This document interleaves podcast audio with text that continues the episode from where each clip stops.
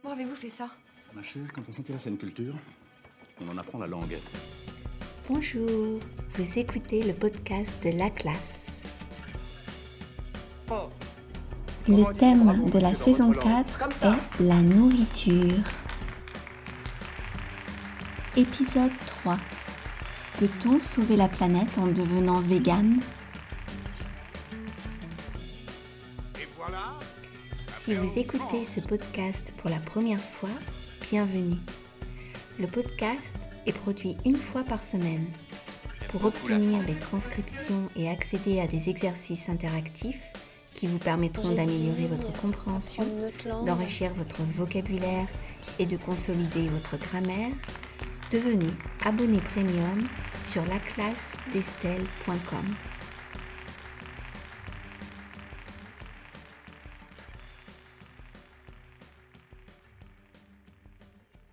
Les scientifiques s'accordent à dire que si la population mondiale réduisait sa consommation de produits d'origine animale, les problèmes environnementaux seraient réduits. Or, les consommateurs véganes ne mangent pas de produits d'origine animale et n'achètent aucun produit issu d'animaux ou testé sur des animaux.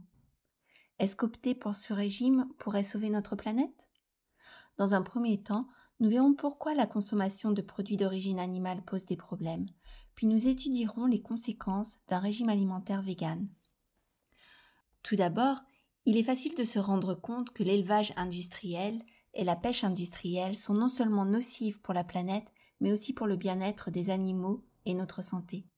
En effet, l'agriculture industrielle est responsable de soixante-dix pour cent de la déforestation, ce qui entraîne la destruction des habitats naturels de la faune et de la flore. Elle entraîne aussi des émissions de C O deux contribuant au changement climatique.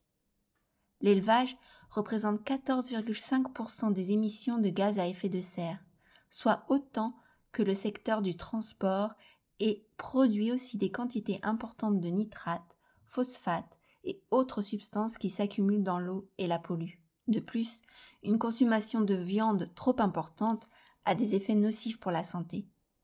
En effet, elle augmente les risques cardiovasculaires, les cancers et le diabète. Enfin, l'agriculture industrielle et intensive pose de nombreux problèmes éthiques. Les animaux sont élevés dans des conditions exiguës, on leur donne des antibiotiques et des hormones de croissance, et les conditions de l'abattage sont cruelles. En ce qui concerne la pêche industrielle, le bilan n'est pas meilleur car elle exploite au moins cinquante-cinq pour cent de la surface des mers dans le monde, soit plus de quatre fois la superficie occupée par l'agriculture sur Terre. Par conséquent, les espèces sont prélevées plus rapidement qu'elles ne peuvent se reproduire. Alors qu'en serait-il si nous devenions tous véganes? Il est vrai que cela représenterait un certain nombre d'avantages. En effet, il y aurait une diminution importante des gaz à effet de serre, les espaces pour cultiver directement pour les humains augmenteraient et certaines maladies que nous avons citées précédemment diminueraient dans les pays riches. Remplacer la viande par une abondance de végétaux peut clairement avoir un impact positif sur la santé. Malheureusement, une étude récente a constaté que de nombreux véganes consommaient des produits ultra transformés qui renferment trop de sucre, de gras, de sel et d'additifs alimentaires. En outre, il ne faut pas oublier que les populations qui souffrent aujourd'hui de malnutrition ou de famine seraient privées d'une source de protéines importante s'ils adoptaient un régime végane. En conclusion, il semble que réduire drastiquement ou éliminer la consommation de produits d'origine animale dans les pays riches permettrait d'améliorer la situation environnementale dans le monde. Néanmoins, une approche multidimensionnelle est nécessaire afin de prévenir d'autres problèmes qui pourrait surgir lors d'un tel changement.